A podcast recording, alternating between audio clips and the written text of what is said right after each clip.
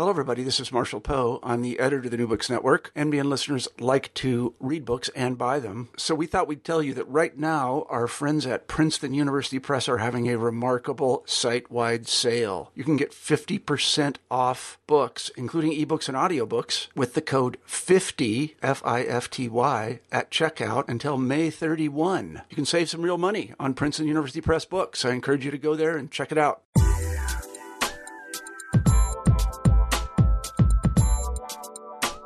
Hi there, I'm Carla Nappi, and this is the New Books in Science, Technology, and Society podcast. Welcome, and thanks so much for joining me today. I just talked with Matt Crawford about his new book that came out with the University of Pittsburgh Press in two thousand sixteen, The Andean Wonder Drug, Cinchona Bark and Imperial Science in the Spanish Atlantic, sixteen thirty to eighteen hundred. So this is a book about a really fascinating case study um, in the context of early modern and eighteenth century science in the Spanish Atlantic world that opens up from a particular example, right? This is the example of quina or cascarilla. You may be more familiar with the term quinine, right? Or cinchona, um, cinchona bark. And it opens out from that very particular case study into much broader questions about the relationship between science and empire, um, the place of and the significance of indigenous healing and practices and knowledge to how we understand the production of science in the early modern worlds, um, and all kinds of related issues. Um, the the uh, nature of the epistemic um, culture of Spanish colonial science, um, all kinds of really interesting things are going on in this book. So throughout the book and throughout the conversation, um, implicitly or explicitly, Matt invokes the significance of particular archives and collections of documents in shaping the story. So you'll hear him talk early on um, about the significance of discovering, um, and this was in two thousand four, bundles of manuscripts labeled documents related to the discovery and development of quinine when he was in Spain.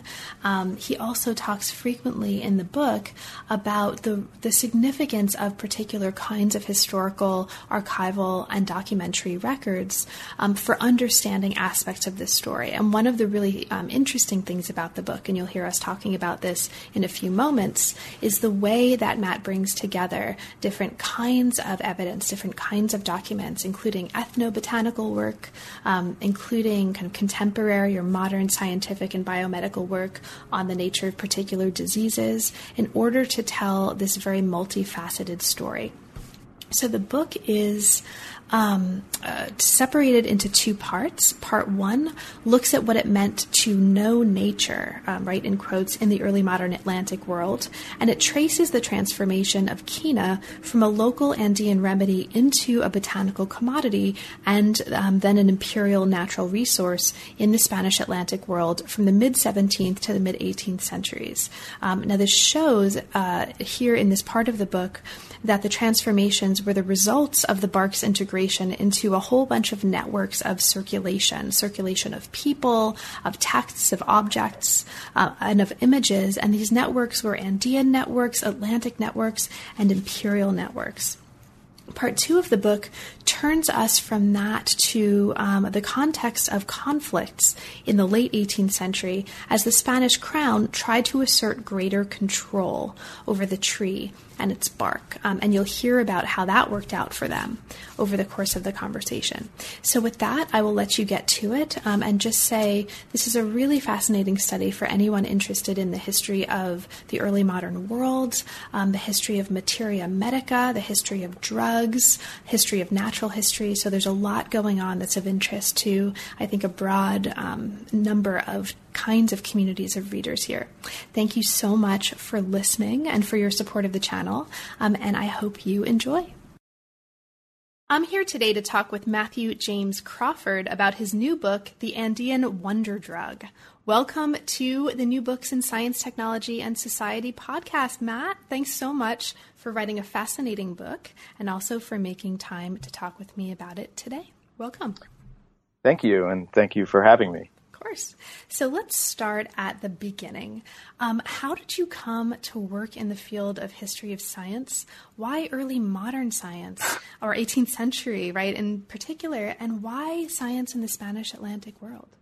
Yeah, so it's a little bit of a complicated story, as I imagine it is for most people. Um, I I didn't know about the history of science until late in my undergraduate career. Um, I was actually a biology major for a long time, and then uh, just got interested in history and started taking history courses. And um, I met a faculty member that I wanted to do a um, a senior thesis project with, and sat down with him and, and had some ideas. And he said to me, well, how is your interest in science going to work into this? And I said, well, it isn't, because this is a history project, you know? yeah. And, and, uh, that was then when he informed me about, uh, this field, history of science. And, um, I, I didn't actually get a chance to take any courses in history of science as an undergraduate, but, Um, wrote a senior thesis on um, monsters in the early modern world. Um, and I guess that's part of how I got into the early modern, was the uh, faculty member I was working with, uh, Howard Solomon, who's now retired from Tufts University.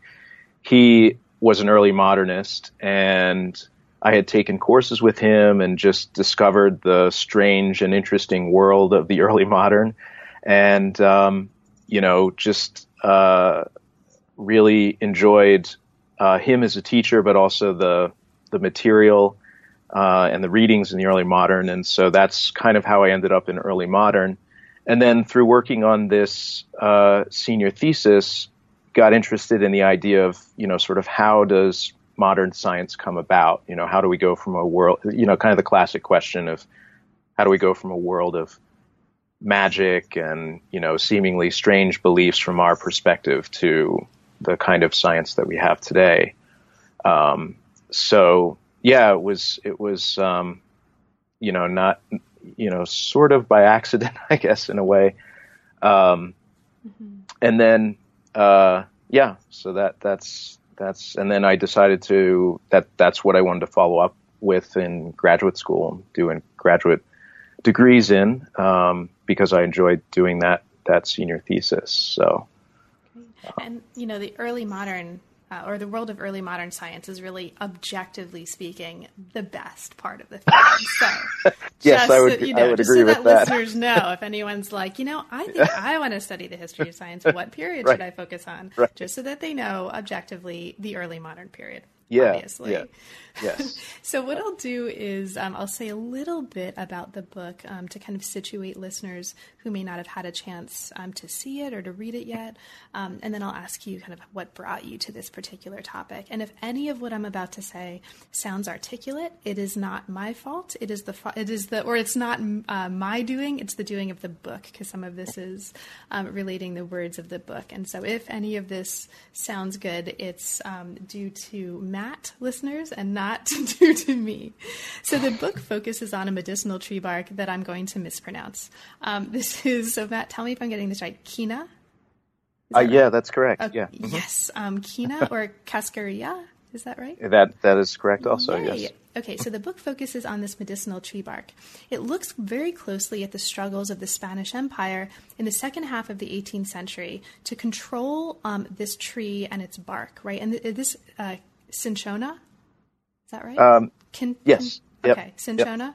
You know, I, I um, incidentally, I write about cinchona, and because I never talk oh. about it, I actually yeah. didn't know how to pronounce it. I was yeah, like, I mean, cinchona? Some people say chinchona, Chinchona. Um, mm-hmm. because I was wondering. Yeah, because in but in Spanish, I've always heard it cinchona. So we're you gonna know, call it cinchona then. Yeah. We're going to call it cinchona. Okay, so it looks at the struggles of this empire in the second half of the eighteenth century to control the cinchona tree and its bark, and it also traces the history of quina as a product of local, imperial, and commercial networks in the eighteenth century Atlantic world. Now, the book shows, among other things, that science proved to be a relatively ineffective um, kind of thing in Spanish imperial enterprise when compared at least to other European empires in the contemporary eighteenth century world. Um, now, the case study for understanding this, and we'll talk about this in the context of the chapters specifically, is the Royal Reserve of Quina's attempt um, to produce a kind of synergy of science and empire, as you describe it here, to try to improve royal reserves of the substance, and also to strengthen imperial control over the trees and their bark. And as we get into the conversation, we'll hear about um, sort of why the um, empire uh, would have been interested in this, right? Why the crown would have been interested in this substance in particular, um, and then uh, how they managed these efforts to control the tree and the bark. Now, the book argues that this relative inefficacy um, of science here was for two main reasons, and I'll just name these and then we'll kind of open out. Um, the first reason is that the context mattered. The Andean and Atlantic contexts mattered. This was a very particular kind of geography of knowledge, um, as the book shows. Um, and in the words of the book, in this particular context, an Andean forests and Atlantic ports were as much centers of knowledge production as European pharmacies and botanical gardens. Now, this was due in part, um, as you show here in the words of the book, to the tenacity of bark collectors, of merchants, and of local officials in asserting the authority of their own knowledge and expertise, and we'll talk about that. This was also due to the structure and style of Spanish colonial governance, which, um, as you show here in the words of the book, undermined the authority and efficacy of European science, especially since science and empire were so profoundly intertwined in the Spanish Atlantic world. Whew, okay, so there's a lot of really fascinating things going on there, and there are so many um, wonderful stories and details um, that we'll talk about that, um, flesh out all of that. But before we get there, Matt, how did you come to Quina? Like, why Quina as your case study, and why this particular way of understanding Quina in the book?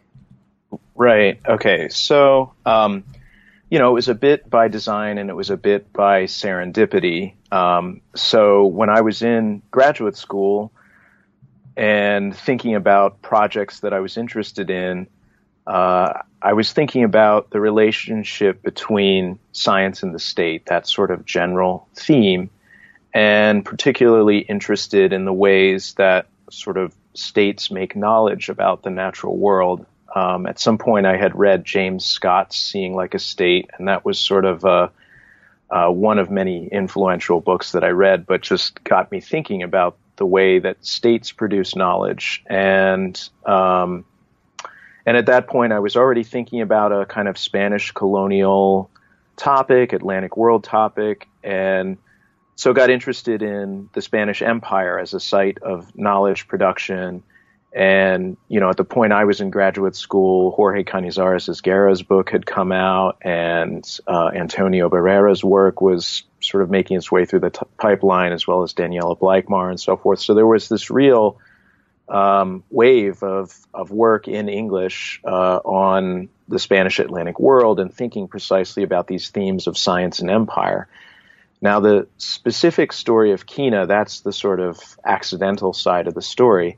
Um, I had gone to the Archivo General de Indias, the main colonial archive in Seville, on a pre-dissertation research trip with a completely different project in mind, a sixteenth century project, um, which then sort of blew up in my face a little bit when I actually got to the archive. Um, Uh, not not because it was uh, non-existent, but just from talking to local scholars that knew the archive, they told me that uh, the project that I had in mind was a very, very long-term project. You know, it would take a long time to kind of pull all the documents out of the archive. And so on my last, literally my last day of that trip, um, I decided to call out some documents that were called something like documents relating to the discovery and development of quinine. I mean, before that, I had really not even thought that much about uh, quinine, uh, you know, and, and didn't even realize that it existed as a live topic. Um, but I called these documents out, and I, like I said, I literally had one day, but um, the because quinine is of great interest in the history of medicine in the nineteen thirties on the three hundredth anniversary of, uh, you know, the European, let's say, encounter with uh, cinchona bark. They had taken all the documents and kind of pulled them together into these nice um, bundles. And so I was looking through this bundle of, you know, the one I was looking at probably had about fifteen hundred documents in it. And just quickly looking through it, I could, I, I don't know, intuition or something told me that there was a good, uh, there was a good project here about, um, you know, science in the state. And clearly there was all this knowledge that the Spanish state was collecting and circulating and even producing about this, um, about this tree bark. And, you know, I went to some internet cafe and tried to look up as best as I could, you know, what had been written about it, and found that there hadn't been uh, that much written about the Spanish side of the story. And so, um, you know, I, I, I, I took a bit of a gamble because I only had one day to look at these documents. But, um, you know, it, it turned out to be a very f- uh, fruitful project. Um, and then, you know, I went back to Spain the following year and and uh, and then, you know, did various research trips and so forth. Um, but it, but you know, again, looking at these documents, I could really see that this theme that I was thinking about, the kind of interface between science and empire or science and the state, was really present um, in these documents. Um, and you know, it, yeah, just it just felt like it would be a good story to tell and a good case study to uh, explore. Excellent. And in the transition from the dissertation instantiation of the project and the book mm. we're talking about, were there any major transformations in how you were either kind of thinking about or structuring the project, or really just any major changes?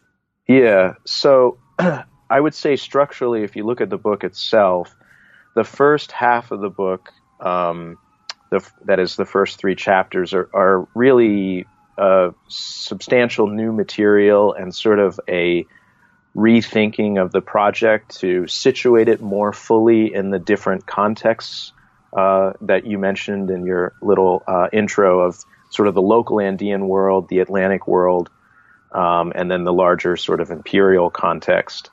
Um, I would say by and large, the dissertation was focused more narrowly on just the story of the Royal Reserve. And I think the dissertation was just my attempt to kind of, you know, because I had something like fifteen thousand pages oh related related to the Royal Reserve, you know, so I think the dissertation was just my attempt to kind of put that information into some kind of order, right? And so, so that was sort of the first step. And then uh, turning it into a book, in addition to thinking about, uh, you know, the audience beyond my dissertation committee, um, you know, I, I really started to uh, think more seriously about the context, the different contexts in which the story was happening. Mm-hmm. Um, and so a lot of the stuff about the Andean world and the Atlantic world, I mean, those were things that I were aware, was aware of when I wrote the dissertation. But um, when I was thinking about transforming it into a book, I really, um, you know, I, re- I, I, I, ha- I had the realization that I hadn't taken them seriously enough. And I needed to really, I, re- I needed to really do more work uh, to get that material in there.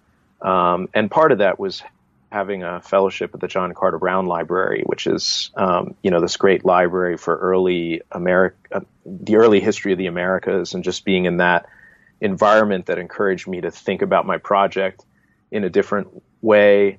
Um, that was really helpful. And then I would say the other major thing was just getting clearer on what was the main overarching argument that I wanted to make about science and empire and the contribution of the Spanish Atlantic world to hopefully the larger historiography of science and so forth. Um, that was a real challenge, rewriting the introduction to make that clear, because there are so many different ways, so many different um, themes that I could reach out to with this project. And I was worried about it getting too diffuse and trying to do too much. And so I tried to really sit down and think, like, what's the biggest question uh, that I want to engage that will hopefully engage the broadest possible number of readers? Um, I don't know if I did that, but that was a major concern as well in um, revising from dissertation to book. Well, let's actually get into it, and let's start with one of the chapters um, that okay. you were just talking about. This is chapter one, which looks at quina as a medicament. Um, now, yeah. this is, you show us here um, the local context of quina in the Andean world. The bark was first mm-hmm. associated with uh, an Andean province of Loja, right? A re- mm-hmm. And this was a region, and you talk about this here, with a very long history as a center of medical knowledge and practice. And we learn a lot about this region um, for the purposes of the book here in this chapter. I think it's a really um, kind of wonderful contextualization. Now, one of the really interesting things happening in this chapter is you talk about the significance of indigenous healers and the sophistication of their practices to the story. Mm-hmm. So let's talk a little bit about that. Um, for you, um, what's important for us to understand here in this part of the book about the significance of these healers, right? I mean, what was, yeah. um, uh, and, and also what kind of documents, what kind of materials as a historian gave you access to understanding their practices and its significance, right? I mean, that's another really, yeah. really important part of, yeah. of this story. Yeah. Um, so I guess, you know, if, you know, the question of what's important, uh, I'll, I'll start with that first. Um, Yeah, I mean, I think, you know, anybody who works on a project like this um, and, and you're trying to, uh, you know, write for a broader audience, I mean, certainly a lot of work has been done to kind of uh, diffuse or undermine or show how wrong the stereotypes about indigenous people are and or indigenous groups are and, and their history and so forth. And um, what I really felt was important in this chapter was making sure that the readers, uh, or, or, or that I try to help the readers, uh, take indigenous heal- healers seriously as, um, as, as, uh, you know, for lack of a better term, quote unquote, experts, you know, uh, mm-hmm. people that, that have, that come from a tradition of knowledge, uh, that, that, uh, you know, engage in this knowledge that are, that are not, um, you know, their knowledge isn't static, it's dynamic. And, you know, that's, of course, one of the challenges because it's changing in response and in contact with uh, European knowledge that's coming over. Um, so, yeah, you know, and, and I mean, the fact is the sources don't really tell us, at least the sources that I know of, don't really tell us when indigenous healers started using the bark.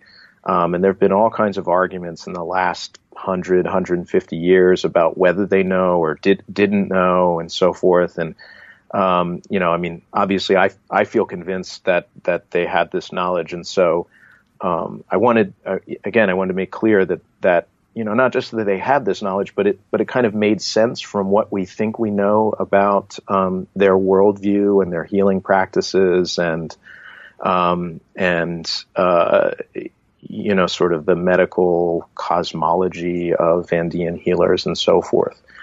Um, in terms of, of documents, uh, yeah, obviously it's, it's very difficult, uh, to get at this material. And, um, you know, I, I, I have to say I relied very heavily on the work of, uh, ethnobotanists, um, in particular, um, an ethnobotanist at the Missouri Botanical Garden named Reiner Bussman, Um, who's done a lot of great studies uh, actually in the Loja region of uh, contemporary uh, indigenous healers. And of course, you know, um, you know, you have to use that information with a certain amount of care and caution because you can't assume that what indigenous healers are doing today is, uh, you know, analogous or indicative of what they were doing in the seventeenth century or even before that. But, uh, you know, it's one of the sources of information that, that we have, you know. So um, I relied on his work and some other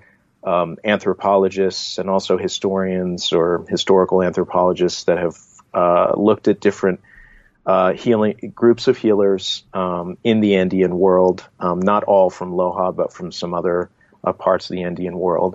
And then there, you know, I mean, there are some some places in the colonial archive where you can Uh, see a little bit about uh, what indigenous healers are doing. So that chapter starts off, um, you know, with uh, with the story of a guy who I think was likely an indigenous healer that that meets this you know, there seems evidence that that he's practicing a medicine in addition to harvesting the bark for the purposes of, you know, selling it uh, in the local markets and so forth. Um, so. Great. Thank you so much. Um, and so some of what you were just talking about really nicely leads us into the second chapter. Um, but I just want to mark for listeners that one of the really important points, um, at least for me, as a reader that was made in this chapter before we move on, is that it's really important as historians. And you can hear the um, sirens maybe in the background emphasizing the importance of this, like reminding me, talk about this in the context of what science is, Carla. Yes, yeah. Thank you, sirens, I will. So it's important to think broadly, um, right, as a historian about what counts as part of the history of science to right. include the kinds of practices and phenomena that are happening here, right? Um, did right. you want to speak to that a little bit?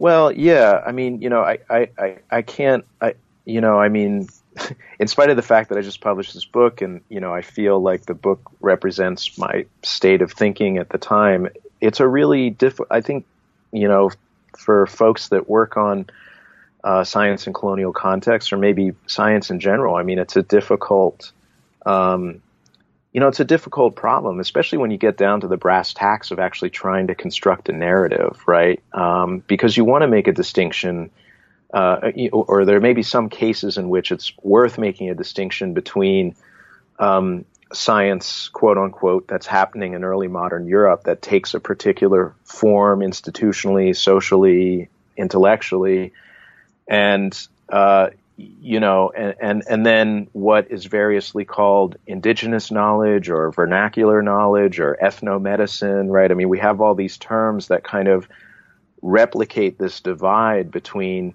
uh, European science, you know, with a capital S, and then non-European knowledges, right? And um, like I said, there's some cases where you want to make that distinction, but there are other instances where that's incredibly problematic because it's precisely that distinction that has meant that, um, you know, certain knowledges about the natural world, let's say, were left out of the story of the history of science because they were deemed as non-scientific or non-science. And I, you know, like I said, I don't, I think this is just a tension. I don't, I don't know that there's a really good answer to it, but, um, in writing the book, I, I found it hard to find a language that was, would kind of allow me to talk about what, say, a European botanist and an indigenous healer and, and maybe a merchant who's doing some empirical testing, you know, talk about those um, in the same kind of sentence, if you will, you know what I mean, in the same context. Um, mm-hmm. So... Uh, And this is this kind of thing, I think, is increasingly a concern of many historians right now, right? Not just yeah. historians of science, but as we kind of try to think expansively and practice expansively, Um, right. in terms of, you know, the relationship of knowledge and power and, and who we're empowering. Um, yeah. Well, actually, you know, it's not our job or our place, right, or our ability to, to empower anyone, but sort of right. at least reconceiving um, our practice and, and the boundaries of what constitute the field and the discipline to be more capacious, right, um, and, and open, I think, than in some right. ways they have been. I think this is um, this is a contribution to that that I really appreciated. Thanks. So part of what you um, mentioned before, I think, really leads us nicely into the next chapter. You were talking about the significance of kind of, um, if we can call it uh, braiding together, like ethnobotanical accounts mm-hmm. with other kinds of documentary evidence to try to tell this story. Um, and I think that's a really great example of the way that the book Um, not only in the content that it describes, right, but also in mm-hmm. its methodology, brings together very different forms of knowledge in telling this story. So you just talked yeah. about ethnobotany. Um, we see this also in the next chapter um, where, right, uh, where you're looking yeah. at quina as a commodity. And part of what's happening is um, here uh, weaving together or bringing together not just archival records of imports to understand quina as a commodity, but also looking at um, kind of uh, epidemiological and scientific um, knowledge of mm-hmm. malaria, right, mm-hmm. as a way of understanding how the importance of malaria in the early modern world, especially in its connection with the expansion of plantation agriculture in the Caribbean and the intensification of the Atlantic slave trade, but also just sort of how we understand the disease um, helps us understand this part of the story. So by yeah. Yeah. Um, so, uh, sorry, did you want to talk a little bit about no, that? No, no, no. I was just going to, I was just agreeing. Yeah. yeah. And so, so this is a really striking part of this part of the book. So by the mid-eighteenth century, here's where we are for listeners, the Spanish crown formally declared its interest in the bark as an imperial natural resource.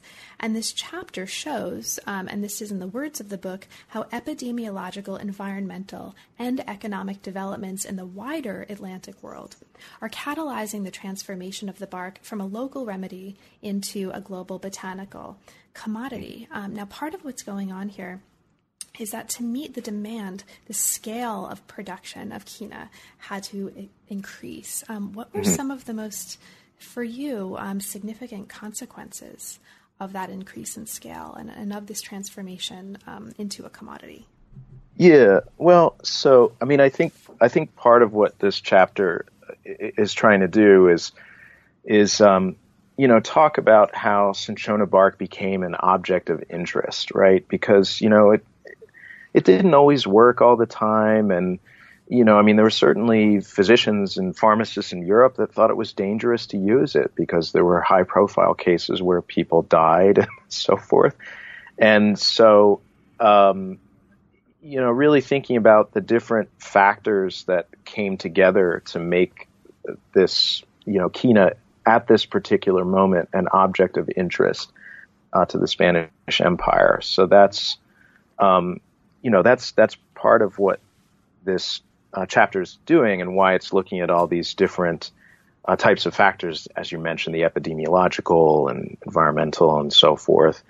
Um, and, you know, I mean, I think the question of the sort of significance of it, uh, of the trade ramping up and so forth, I mean, there's many different ways that you could look at that, right?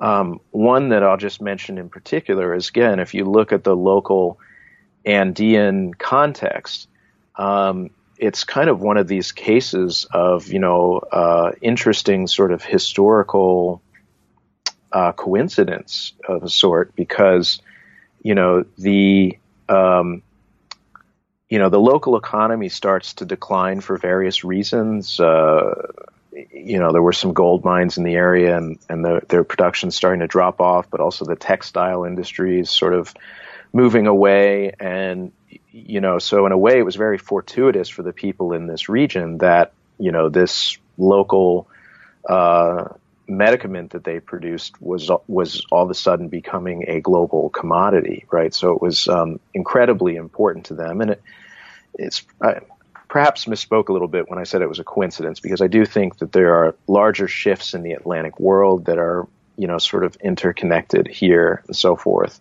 Um, but yeah, it's an incredibly important on the local level. And then you can go to the other end of the scale, and the fact that this bark was becoming more readily available.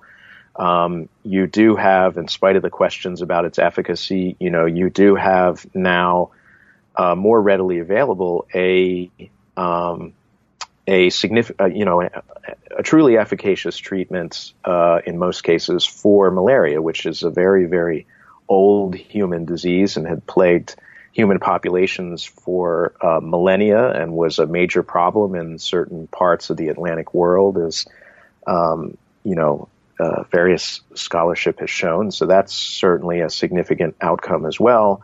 Um, and then, you know, I mean, the other story that comes to mind Um, is actually a, a, a story that I think Hal Cook talks about in one of his articles of, you know, the Jesuits bringing the bark to uh, the Emperor of China in the late seventeenth century. Maybe this is a story that you know uh, as well, and, and sort of the way that they used that object to ingratiate themselves with, you know, the local powers that be. Um, they did that in Europe as well. And so, um, you know, there are a number of different Uh, things that are going on, uh, you know, on the two ends of the scale from the local to the global level. Um, and then, you know, the bark's just, it's more present. People are, you know, it's, people are able to write about it and study it and so forth. And um, that has all kinds of interesting consequences. Yeah, there's this really cool Manchu language text from the eighteenth century um, mm. that's about medicinal drugs and diseases that they can be used to treat. And there's like a section that's pretty much all cinchona all the time, um, which is actually re- really, really cool, right? And that's interesting. Um, yeah, well, we can talk about that also another time. We'll, yeah. Uh, we'll do that. But in the meantime, right, one of the things I really liked about this chapter, um, also before we move on, is that mm. um, it pays careful attention to the importance of human labor and laborers to the production mm-hmm. of quina. And, and so, mm-hmm. again, it's just really sensitive to Um, the f- physical and material um, and human uh, consequences and um, as- uh, sort of important contributions right. to this production of knowledge. So yeah. So Could I just say one thing please, on that? Yeah, yeah. Um, yeah, I mean, I think that's another uh, thing that I, I try to emphasize in the book. You know, I think somebody just kind of coming at this book, hearing about it for the first time and, you know, hearing it, Uh, you know, discussion of a tree bark, you know, I mean, that seems like such a, you know, I mean, you could go outside right now and pick the bark off a tree, right? But one of the things I really try to, to make clear in the book, and this is connected to these, uh, to these laborers uh, that are in the forests of Loja collecting the bark, is that the bark is, uh, I mean, it's a product of the natural world, but it's also a product of human artifice as well, right? I mean, you have to have, in addition to whatever knowledge that you have as a, you may or may not have as a healer, because not all the laborers are necessarily healers, you have to have a technical skill to go out into the rainforest, find the trees. I mean, that's a skill in and of itself. And then know which bark to harvest, uh, know how to uh, dry it in the right way so that it's virtue, as they called it, and, and uh, you know, prepare it for to be shipped across the ocean, you know. So, um, Yeah, there's there's there's a quite a bit of knowledge that goes into making quina before it even arrives at somebody's bedside table for them to ingest, you know. So. Absolutely. And the next chapter, um, we won't have time to talk about this at mm-hmm. much length, but it, I think it really nicely highlights precisely um, the significance of Um, the transformations of quina as an object, right? The, the fact that it had multiple identities um, in the context of looking at it as a natural resource. And so um, in chapter three, just to sort of briefly tag this, and then we'll move to part two of the book, um, this chapter is looking at quina as a natural resource, and it shows precisely um, these multiple identities, right? It was an object of Andean medicine. It was an object of Atlantic commerce, imperial policy, and also European science and medicine. And this chapter really takes us into the networks that facilitated the circulation of the bark and very different kinds of, but but articulating knowledges about it, indigenous knowledge, Atlantic, and imperial. Um, this is also mm-hmm. the chapter that takes us into the process by which the Royal Reserve of quina was established in Loja in seventeen fifty-one, um, and the ways that quina became an object of empire. For people um, who are particularly interested in historical epistemology, right, um, to use that phrase, mm-hmm. or at least the, the history of forms of knowledge and epistemic cultures, another really interesting thing happening in this chapter is that it's showing and taking us into what it um, locates as a distinctive epistemic culture of the Spanish colonial government, right, as it made mm-hmm. um, quina legible and also amenable to imperial administration. And you talk about the significance of hierarchy, of um, like firsthand experience and empiricism, and also the significance of local knowledge and expertise to that. So this right. is to say we could talk for the next half hour just about that. It's fascinating. Yeah. Um, yeah. But let's talk about what's happening um, later in the eighteenth century. And this brings us sure. into the second part of the book. Chapter four takes us into um, a kind of relationship between people um, and administrative units. And this is something, um, looking at conversations and debates and relationships is something that um, I think all or most of the chapters in this second part of the book do. Mm-hmm. This chapter looks at the relationship between the Royal Pharmacy in Madrid, which received and examined a lot of the quina from South America, and the Royal Reserve in Loja, which had just been right established um, in seventeen fifty-one, and this produced annual quina shipments for the crown. Now, the chapter looks at a disagreement between Madrid pharmacists and Loja bark collectors over like which kind of quina was superior. Now, significantly, the bark collectors emerged as the winners. So, Matt, to take us into this um, uh, chapter a little bit. Can you talk about this a little bit? Like, what's um, what was for you uh, significant about the nature of this disagreement, and why is it so important for the story that the book is telling um, that the bark collectors are the ones who basically win the day?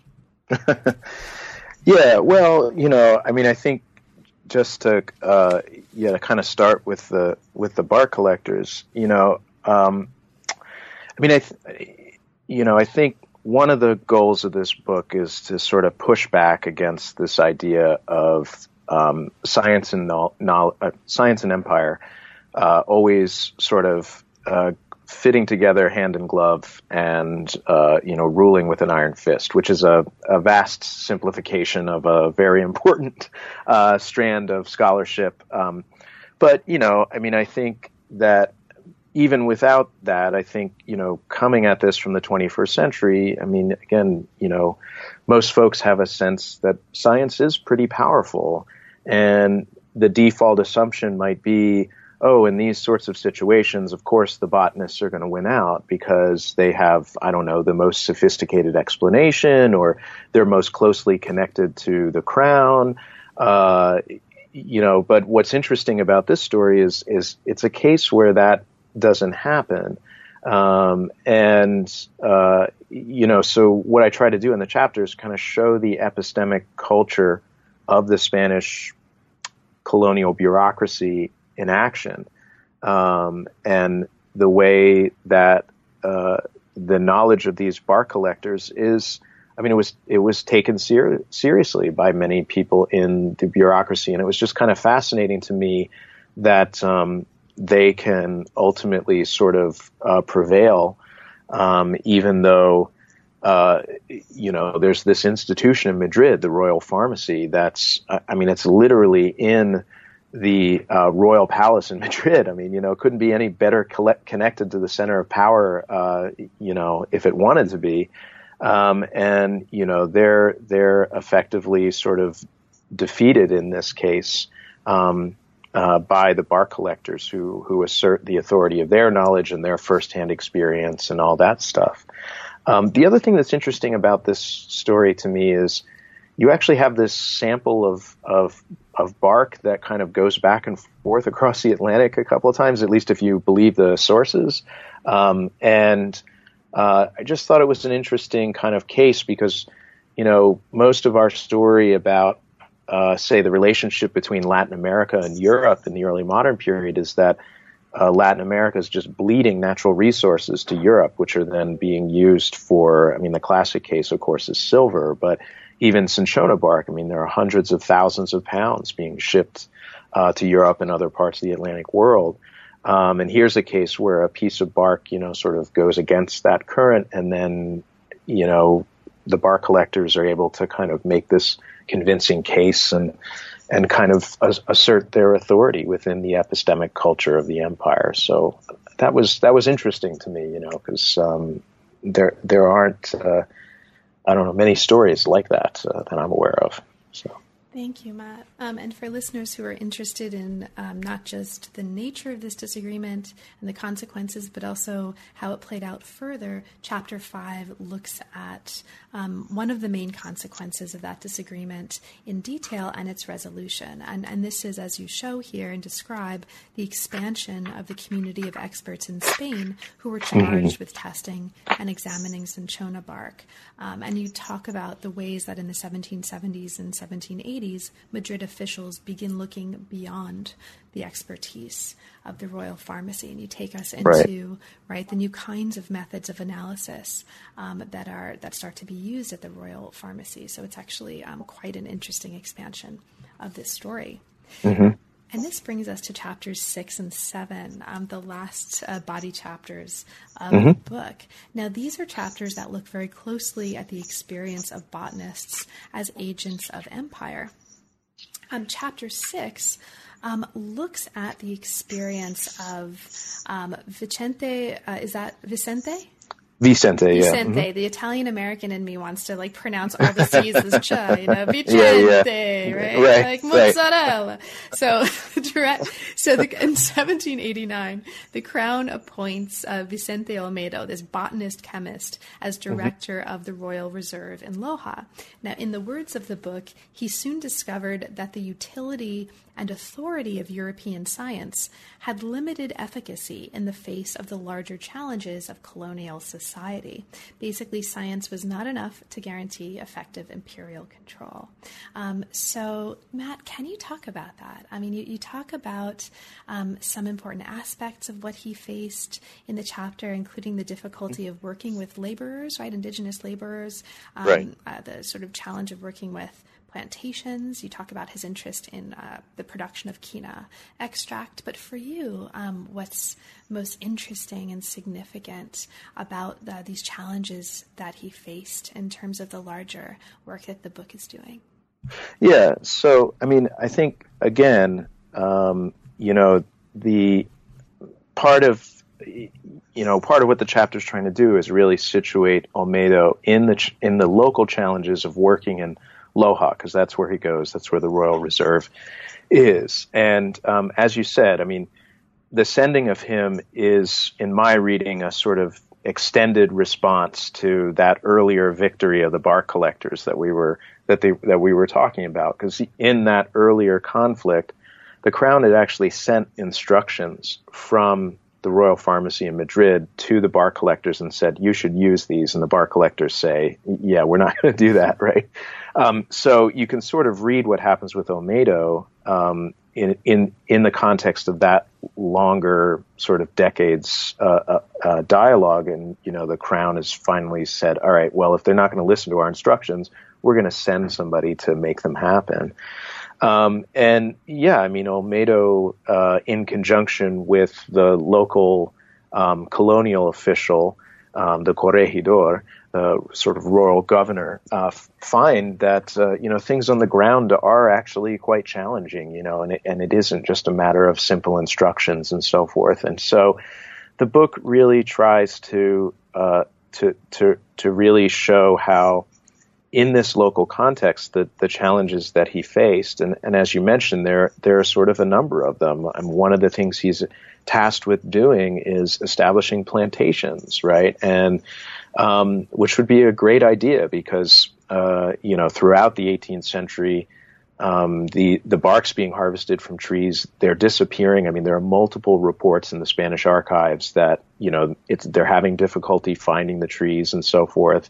Um, And so he wants to set up these these plantations, and he does this kind of model plantation, but it never catches on. And part of that has to do with this is a you know it's a, it's a, it's a capital starved region, right? Nobody's gonna um, you know uh, take the time and, and perhaps the money to invest in setting up a plantation of a crop that has never been subjected to plantation agriculture before, right? They might you know just Uh, you know, one hates to impute motives to historical actors, but, you know, sort of rationally, it might make more sense to go with the known crop, you know, so that's one of the challenges. And then there's still this kind of economic recession in the highlands of the Audiencia of Quito. And so um, the seasonal laborers that Olmedo is taking the time to train, uh, to train how to properly harvest and prepare the bark, um, They're they're sort of you know they're they're moving away. They're they're going to the coast and seek of uh, better job opportunities. And so he complains about that. And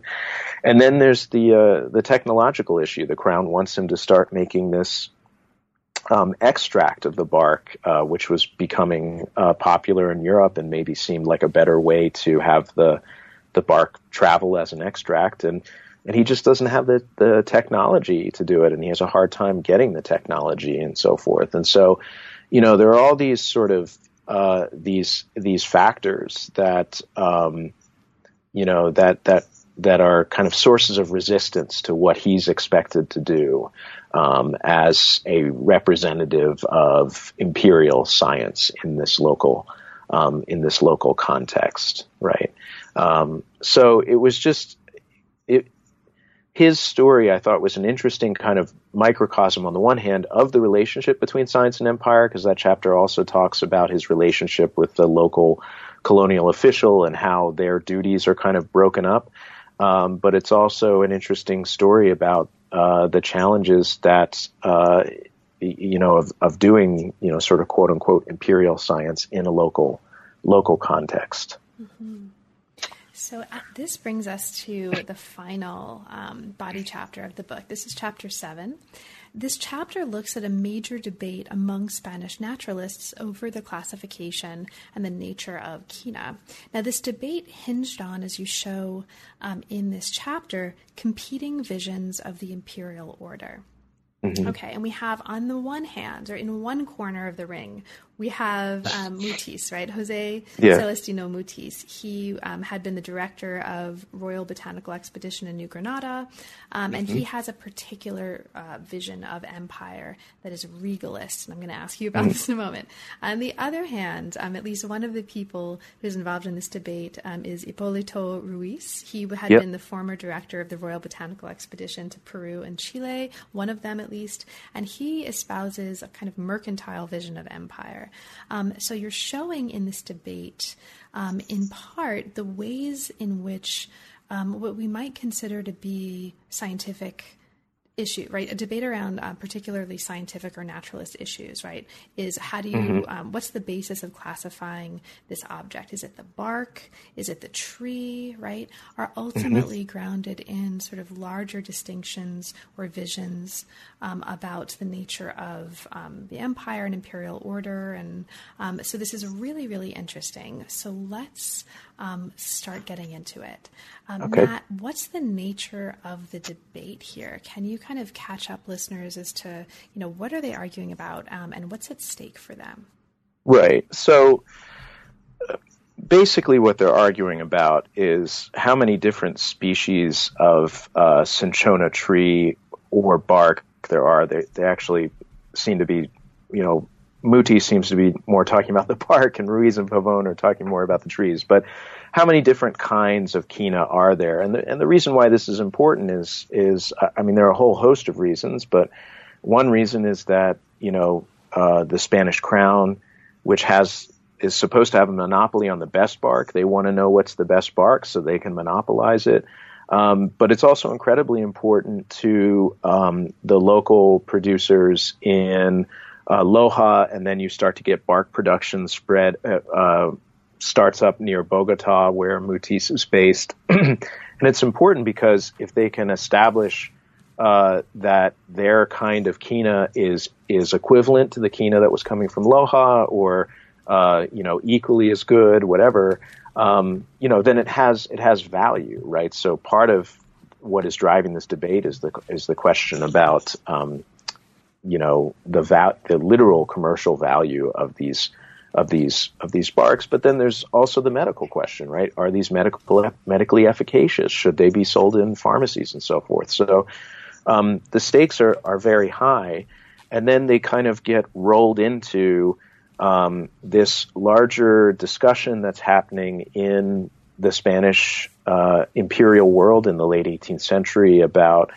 um, you know, sort of uh, uh, royal control of the empire versus maybe a more free trade model. And, um, you know, the Spanish crown, as part of what's known as the Bourbon Reform, starts to kind of liberalize uh, trade. And I say that quote unquote um, because it's it's a very small step towards liberalization, but sort of opening up trade a little bit more.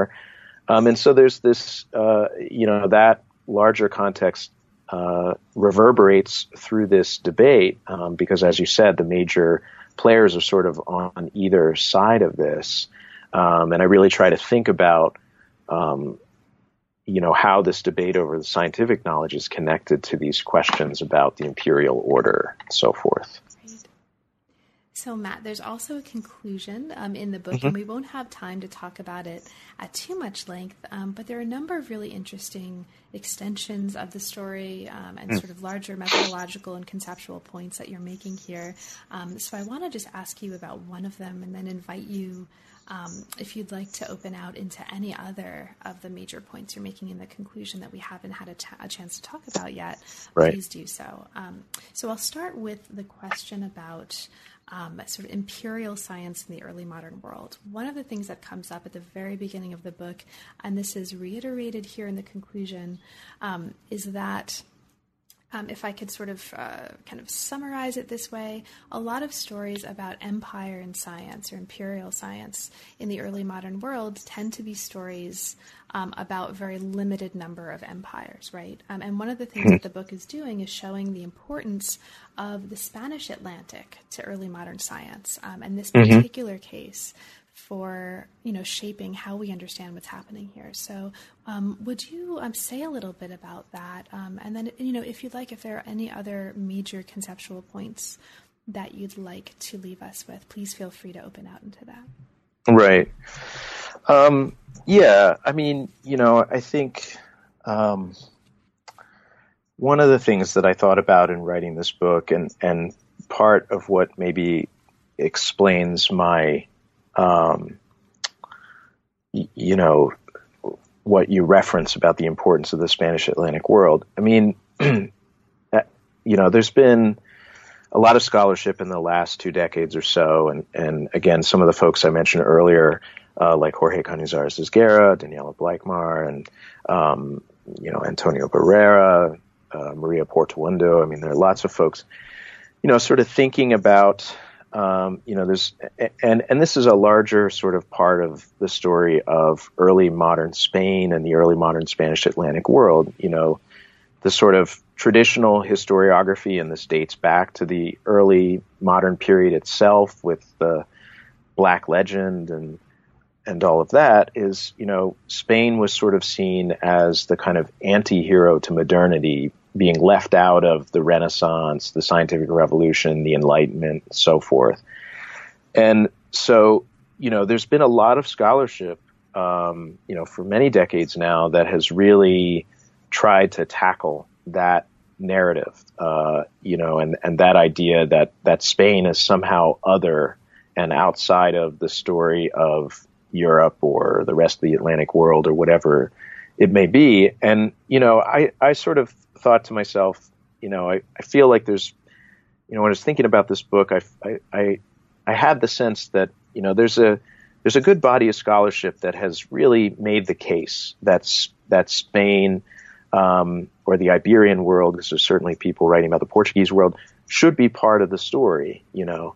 Um, and so what I wanted to do with this book was really think about, um, okay, given that we're now thinking about the Iberian world as part of the story of the narratives of modernity, Enlightenment, the Scientific Revolution, whatever, what can, what is this Spanish Atlantic case? What can it add to our understanding about the history of science, uh, or the history of science and empire, right? And so I really tried to make it not just a book about like, oh yeah, see, there are these things happening in the Spanish Atlantic world too, right? Science is there or whatever, but just take that as a given and then say, all right, now how does this enrich, um, our, you know, our, our history of, of, of science, um, you know, and so I, I think, or I hope the, The main contribution that I'm that I'm trying to make on that score is is really explore a case where there seem to be good reasons for science and empire to work together quite well, right? I mean, because if you think about it, this is this is an empire trying to take control of the production and distribution of a tree bark. I mean, that doesn't really sound that complicated when you put it uh, in those terms, right? Um, and uh, you know, but this turns out to be a remarkably uh, complicated Uh, problem, uh, as is any form of natural resource management. I mean, just think about debates that are happening now about climate change and endangered species and so forth. And so, you know, uh, one of the big things I talk about is this idea of like the fragility of science and, um, you know, really remembering that the early modern period people hadn't gone through the nineteenth century and the twentieth century yet. You know, the utility of science wasn't necessarily evident yet. And so trying to start from that position and really think about, um, you know, what were the challenges that came up in this case, um, and and try to tell a story where, you know, there is a really good faith effort and a strong investment on the part of the Spanish crown to really wield science as a tool of empire. But in this case, it, it doesn't work out. And I think it's interesting to think about why. And it's not just because Spanish science is deficient, or, it, I mean, that's not even a, a reason that's on the table as far as I'm concerned, right? So given that, you know, what are the other explanations that we can come up with, and how does that, um, as I said, enrich our understanding of the history of science and empire? Thank you so much, Matt. And thank you for bringing us, I think, to a really, really nice close and bringing us into our conclusion um, today. So there's obviously, and this is clear, right, even from the last hour, there's obviously so much um, that we could have talked about that we didn't mm. talk about in the context of the book. Um, but given that, is there anything in particular that you'd like to mention for listeners that we didn't have a chance to get to? No, I, I feel like we um, we gave the book a pretty fair airing. So, and now that the book is out for you, um, what are you working on now? What are you inspired by? Um, what are you writing? Right. Yeah. So I have sort of two lines of research that I'm following. Um, the one that I've been working on most recently is a project that I'm I'm calling uh, "How Drugs Became Modern," um, with firm awareness of all the problems associated with all the terms in that um, that title, um, but it's it's it's a it's a it's a, um, a sort of broader history to look uh, to try to understand uh, how and why uh, the transition from predominantly botanical uh, medicaments in uh, Western medicine to a predominantly chemical medicaments. So, you know, sort of the pithy way I put it is, you know, in the eighteenth century, if you went to a pharmacist, they were likely to start with uh, some kind of plant material, raw plant material, and, you know, make something uh, for you to to take. Uh, whereas today, I mean, you know, n- nine times out of ten, or maybe more than that, uh, you know, you go to your pharmacist and you buy your bottle of uh, nondescript uh, white white pills, uh, you know, um, and so just it's it's meant to be a kind of bigger history, kind of thinking about that transition. Um, and what I've been doing most recently is just looking through uh, published pharmacopoeias and looking at the different sort of relative uh, um, amounts of botanical, chemical, and material, uh, um, animal materia medica in those pharmacopoeias, which is kind of mind-numbing work, but I, I think it's going to produce some interesting Uh, interesting results, or, or at least I hope. But I'm I'm at the very beginning stages of that uh, of that line of research. So great. Well, thank you, Matt, so much for taking time away from that to talk about this book. Best of luck with that, um, and it's really been a pleasure. Thank you very much. You've been listening to New Books in Science, Technology, and Society. Thanks very much for joining us at the podcast today, and come back soon.